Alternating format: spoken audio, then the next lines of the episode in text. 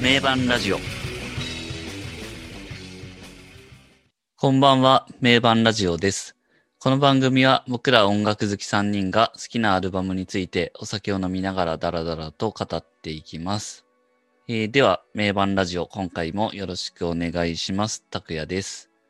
前回は、ナインチネイルズのダウンワードスパイラルでしたが、ひでくん、今回の名盤は何でしょうかはい、えー、今回はですね、ニルバーナのネバーマインドですね。来ましたね。ついにネバーマインド。そうですね。 1991年のもう大名盤ですね、これは。今年で、今年でちょうど30年なんですよね、これ。あ、30年なんちょうど30周年。おー、うんそう、30周年ということでね、このアルバムを選ばないわけにはいかないでしょ。そうですね。今回も長くなりそうですね、ネバーマインド。こんばんは、N ゾーです。 N ゾウさ ん。 30周年、とんでもないで すね。まあでも改めていろいろ聞き返しましたけど、もう全然新しいですね。30年経ってるとは思えない音っていうか。まあ、このアルバム確かにね、音、音はすごく、しなんていうか、綺麗な感じの、いい、いい音で撮れてる。うん。えーっと、では、今回も今まで同様、複数回に分けて、ニルバーナのネバーマインドについて話を、えーっとしていきたいと思いますが、まずは、ニルバーナについてと、ネバーマインドを作るまでっていうところから、えーいきたいなと思います。まあ、ニルバーナといえば、まずはまあ、カート・コバーンかなっていう、えーところですけど、カート・コバーンが1967年の2月20日生まれ、えー、っていうことですね。94年4月8日に、えーショットガンで自殺をしているという、もう、ロック界のカリスマというか、うん伝説的な人物だと思いますけど、なんかすごい最近にあれだよね。他殺説みたいなのが。そうですね。最なん近かちょっと話題に調なべてるといろいろやっぱ出てきます、そうあ、そんな、そんな説が最近上がってるんですね。そうそう、なんか話題になってて。まあでも、どちらにしてもその、自殺するぐらいの精精神状態は良くなかったっていうのは、うんまあどっちにしても事実ではあるんだろうなとは思うんですけどね。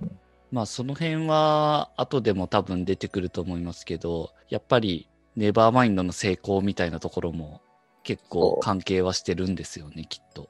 そうですね。だあまりにも成功しすぎちゃったっていう。そうですよね。まあ、バンドをやってて、やっぱ売れたいっていうのはあるだろうし、で、カート・コバーン自身もそのキャリアの、なんていうの、分かれ目分かれ目でやっぱ売れる方を選んでるうんうんっていうのうはん見えるんですけど、それにしてもネバーマインドは売れすぎちゃったっ ていう。ここまで行かなくてもよかったんだけどなっていうのは感じるよね。うん、そういうところの苦悩はやっぱ感じますそようですね。ね。もちろんそのバンドで食っていきたいぐらいは売れたかっただろうし、うん。っていうのはあるんだけど、あまりにもなんか祭り上げられてしまったっていう、うん、その辺の苦悩っていうのはあるんだろうなとは思ううんん。ですけどね。そうですね。カート・コバーン、ニルバーナを語る上では、まあその辺はもうついてくる話で。そうですね。まあ、ネバーマインドが出て、その後の、えー、と話でも、インユーテロとかはまさにその辺の、なんていうか、反対のうん部分で生まれているような作品だったりもしますし、あえてなんだろう、自分たちは、自分はこういう曲を本当は作りたかったんだっていう感じで作ったっていう感じなんですかね、インビューテル。楽曲のその作り自体はネバーマインドもそんなに別にあれだと思そううんだでけど。すね。確かに。そううんそのプロダクションというか、音の質感というか、がネバーマインドはちょっとメジャーすぎたといううんやっぱ曲のポップさみたいなとこやっぱネバーマインドの方がポップですよね。まあまあそうだねなんていうまあかそ。れはそうですよそうですね。うんなんか、カート・コバン的にも、ネバーマインドはやっぱ、ちょっとやっぱ売れるのを意識はして作ったみたいな感じの、あれですよね。だってね、作ってる頃は何でもないそうなんですよね。駆け出しのロックバンドだもんね。うん。だからやっぱそう、それはやっぱり意識して売れるんだっていうので、でもそれが後になって苦悩しちゃうってことですね。で、その、そう、あまりに売れすぎたために、その、なんていうか、自分たちがその、もともと所属していたインディーズのそういう人たち、インディーズ村から、なんかね、売れるために魂売りやがってみたいな、うんセルアウトしやがってみたいな、すごい批判を受ける。それもすごいストレスだったんだろうな。そうですよね、うんそうそう。結果そうなっちゃったっていう感じなんですよそね。う自分としてはそっちのインディー村の、俺はそっちの所属なんだよみたいなそうそうですね。気持ちはあるんだろうけそど、なんかそっちからバッシングされてしまうってい 僕はそうなんですよね。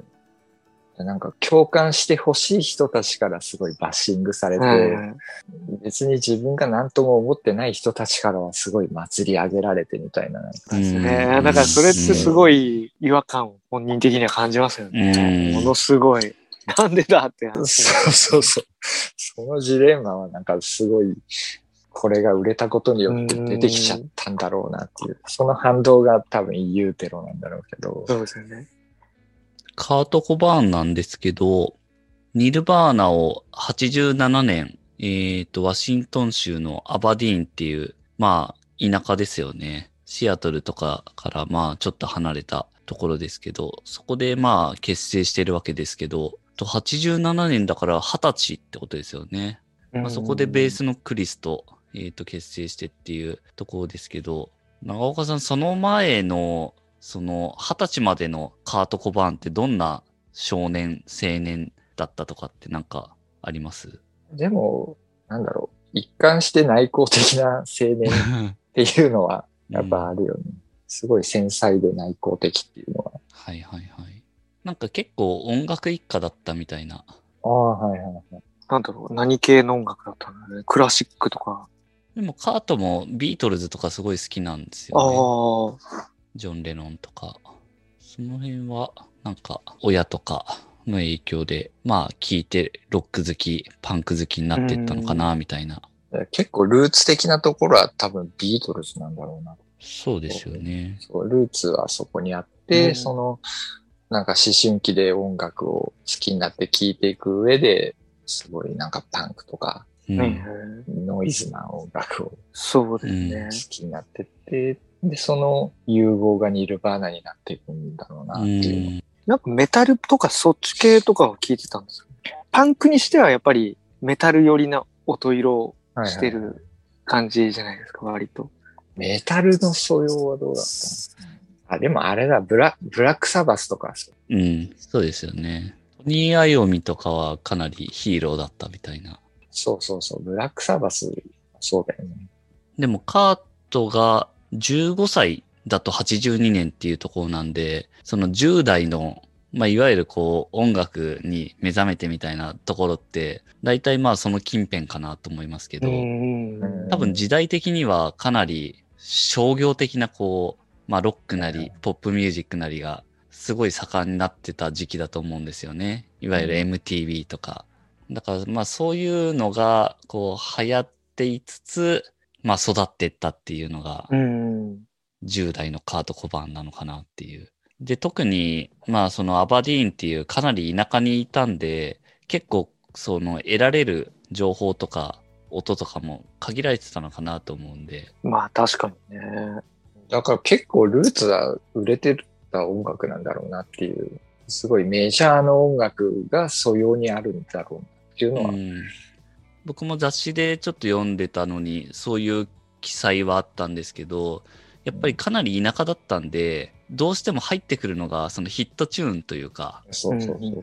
そういうのにやっぱ寄っちゃうんでうんルーツとしてはやっぱそういうのを聞いたものが反映されてるっていうかなので割とニルバーナの曲ってすごいメロディーがはっきりしてるとかうんサビがキャッチーだったりとかっていうのはまああると思うんですけどその辺はなんかそういうところからなんかカート・コパンのルーツが出てるんじゃないかっていうのは書いてあったりしたんですよね。ああまあそれはなるほどなーって。そうそうそう。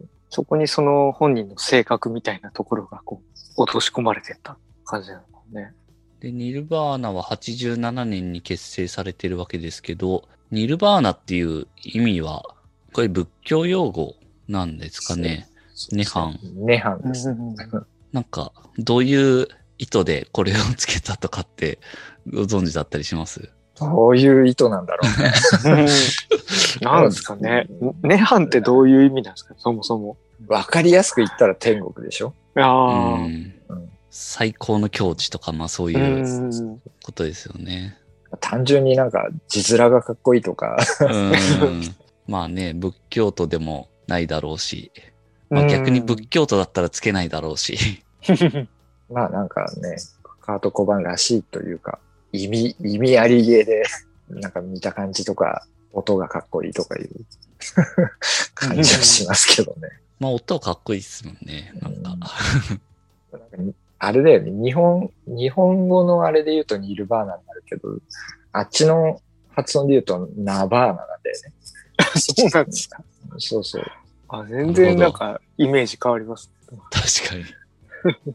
ニルバーナのがかっこいいと思うんだけど。うニルバーナのかっこいいですねそうですね。ニルバーナで言ってほしいですね。バナーナみたいな感じの。そう、完全にその、なじゃないけど、な、なばーなじゃないけど、そう、な、なーっていうさ、あ、あーはいはいはい。 R、R の発音。あーなはいはいはい。なばーなっていう。そうですね。ナバーそうそう そうそう。でも、カタカナに変換されたとき に、普通の平坦なナバーナになったならばー嫌です、ね。なってや、なんかやだよ。ナ。いやー、なんか、それだって CD のこう、帯とか に、ナバそう、ーナなばーなっていうの、なんかか、なんかなって。そしたニルバーらナ日本で売れてなかったかもしれないですね。確かに。ルバーナっつうとめちゃくちゃかっこいいけどさ、 なんか、そうですなねば。ーなってなるとナバーナだ、急激になんかカリスマ性がなくなる。ニルバーナもやっぱ、うの点々ですよね。そうそうそう そう。ルバーナみたいなね。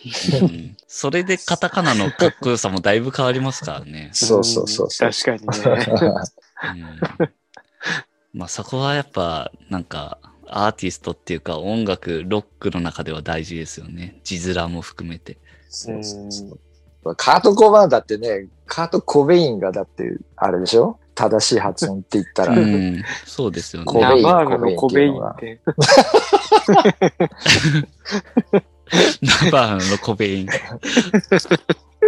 カート・コバーンのかかかっこいいよなってな んかっこいいでそすうよですね。 その辺もでも定着、それで定着してるのってやっぱその辺のなんか業界の人たちが、いや、コベインじゃなくてコバーンだろうって言って、表記をまあそっちで統一してたんですかね。かもしれないですね。そっちのち方ょっが。とでもね、売れる方がいいから。多分ネイネイティブの発音でいくとコベインですもんね。コベイン、コベイン。完全にそっち。うんだから、普通にカタカナに起こすと、そ、そうなりそうなもんだけど。確かにね。なんでコバーンなんだろう な。コバーンも、その、コバーンじゃなくて、コバーンなんだよ。 あうんー R の発音で、はいはコいはいバーンっていう。でどっちとも取れるような感そうじでだすかねら。うんカタカナにするのはもう本当そういうのって難しくて、もうどっちにも取れるっていうところですよね。表記として。結局だからコベインも、こ、 こそのカタカナのコベインじゃないんで、コベインじゃなういん。コ結局ブレイン、コブレイン。コブレインなんですね。だからどっちも別にあれなんですけうんそど、のね。でも日本においてどっちにするってなった時には、まあそりゃ拒んだよな、みたいな。うん。あれだよね。エムバペ、エムバペとムバッペ、どっちなんだみたいなね。そうそうそうそ そうう。そういうのはね、名前でよくある話なんだよね。うん記事によって違ってたりするか結局、カタカナに起こすのには限界があるっていうか。ら。うん。まあそんな、ナバーナじゃなくてニルバーナが、えーと、結成されて、結成のあれはあれで、4年、4人だよね、最初。あ、4人だったんですね。ああの、ブリーチの時ってドラムもデイブ・グロールじゃないですか。チャド・チャニング。シャドー・チャニング。うん。ブリーチはその、まあ、インディーズだよね、あれ。うんそうですねメジャーではない。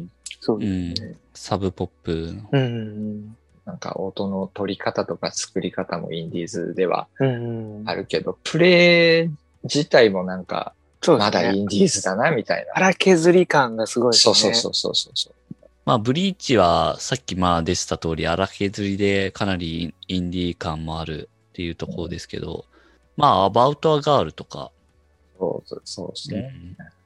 ああ、ね。まあもう曲自体はね、ううんん。そうですごいね。やっぱりポップ、カート5番のポップネスがうんもうすでに出てるというか、まあ、ただ結構全体的にヘビーでダークみたいな感じはあるのかなっていう。ネガティブクリープとかすごいかっこいいですけどね。そうそうでですすね。ね。うん。めっちゃヘビーですよね、あの辺は。うん。ブリーチが89年と。で、そこからメジャーレーベルと契約して、まあ、アルバムを作ろうみたいな話になっていくわけですよね。で、その過程で、えっ、と、ドラマーも変わって、うん。デイブ・グロールが加入すると。そのデイブ・グロールのドラムっいやていうーのははいめちゃくちゃでかいと思う。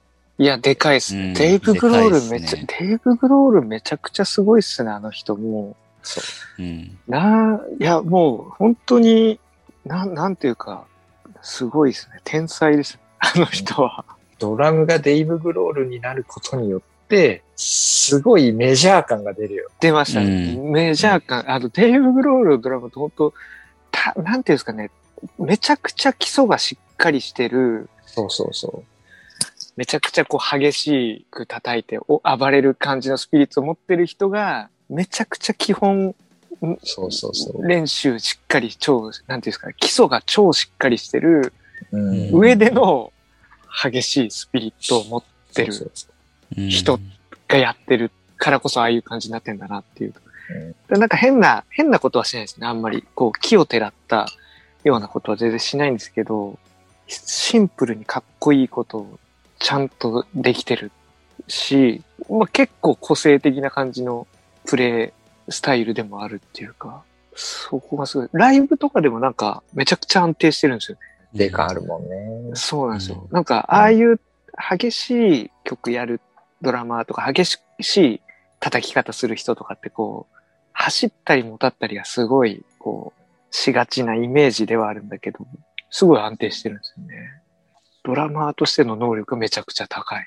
それでいて叩き方もめちゃくちゃなんかもうダイナミック叩できかっ方こいいね、っめっていう。ちゃかっこいいね。全力で叩く感じうが。んああれいいれよねめちゃくちゃかっこいい、かっこいい、叩き方かっこいい。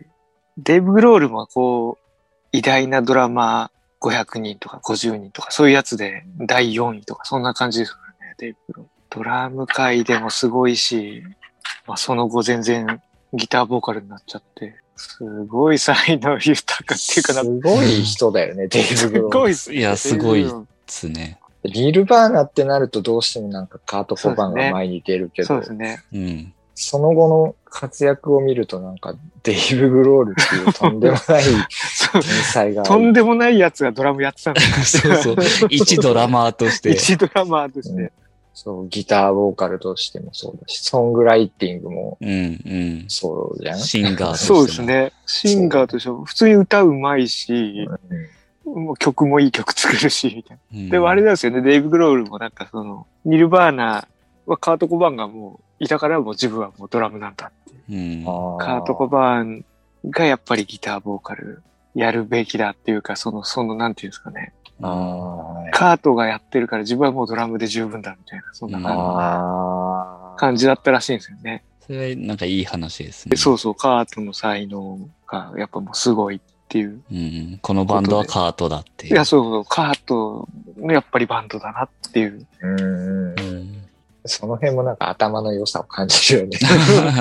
確かに確かうに。んうんその辺すごいバランス感覚がいいっていうか、そ自分が弾くこともできるしみたいな。そうですね。そうまあ、あの人は頭いい感じするもんな。うんそうなんですよね。で、すごい気さくなキャラっていうか。んそうですね。それも大きいですね。こういう関係もめちゃくちゃ広そうですしね、そうそう。結構割と最近にあれだよね、なんだっけ。ミック・ジャガーと。はいはい。あなんかやってたんですけどあーそうそうすごいデイブそのそうデ辺。イブ・グロール・ウィズ・ミック・ジャガーみたいな。うんほうほうほうすごいかっこいいんだよ。あうあ、んそれちょっとチェックしないと。でも本当、デイブ・グローラー、それこそグラミー賞とかでもめちゃくちゃ受賞してるしい、やーそういうところでポール・ママッカートニーとかリンゴ・スターとも共演してるし、うんうんうん。もう本当、ロックレジェンドになってますよね。まあまあ、そうですね。うん。次回へ続きます。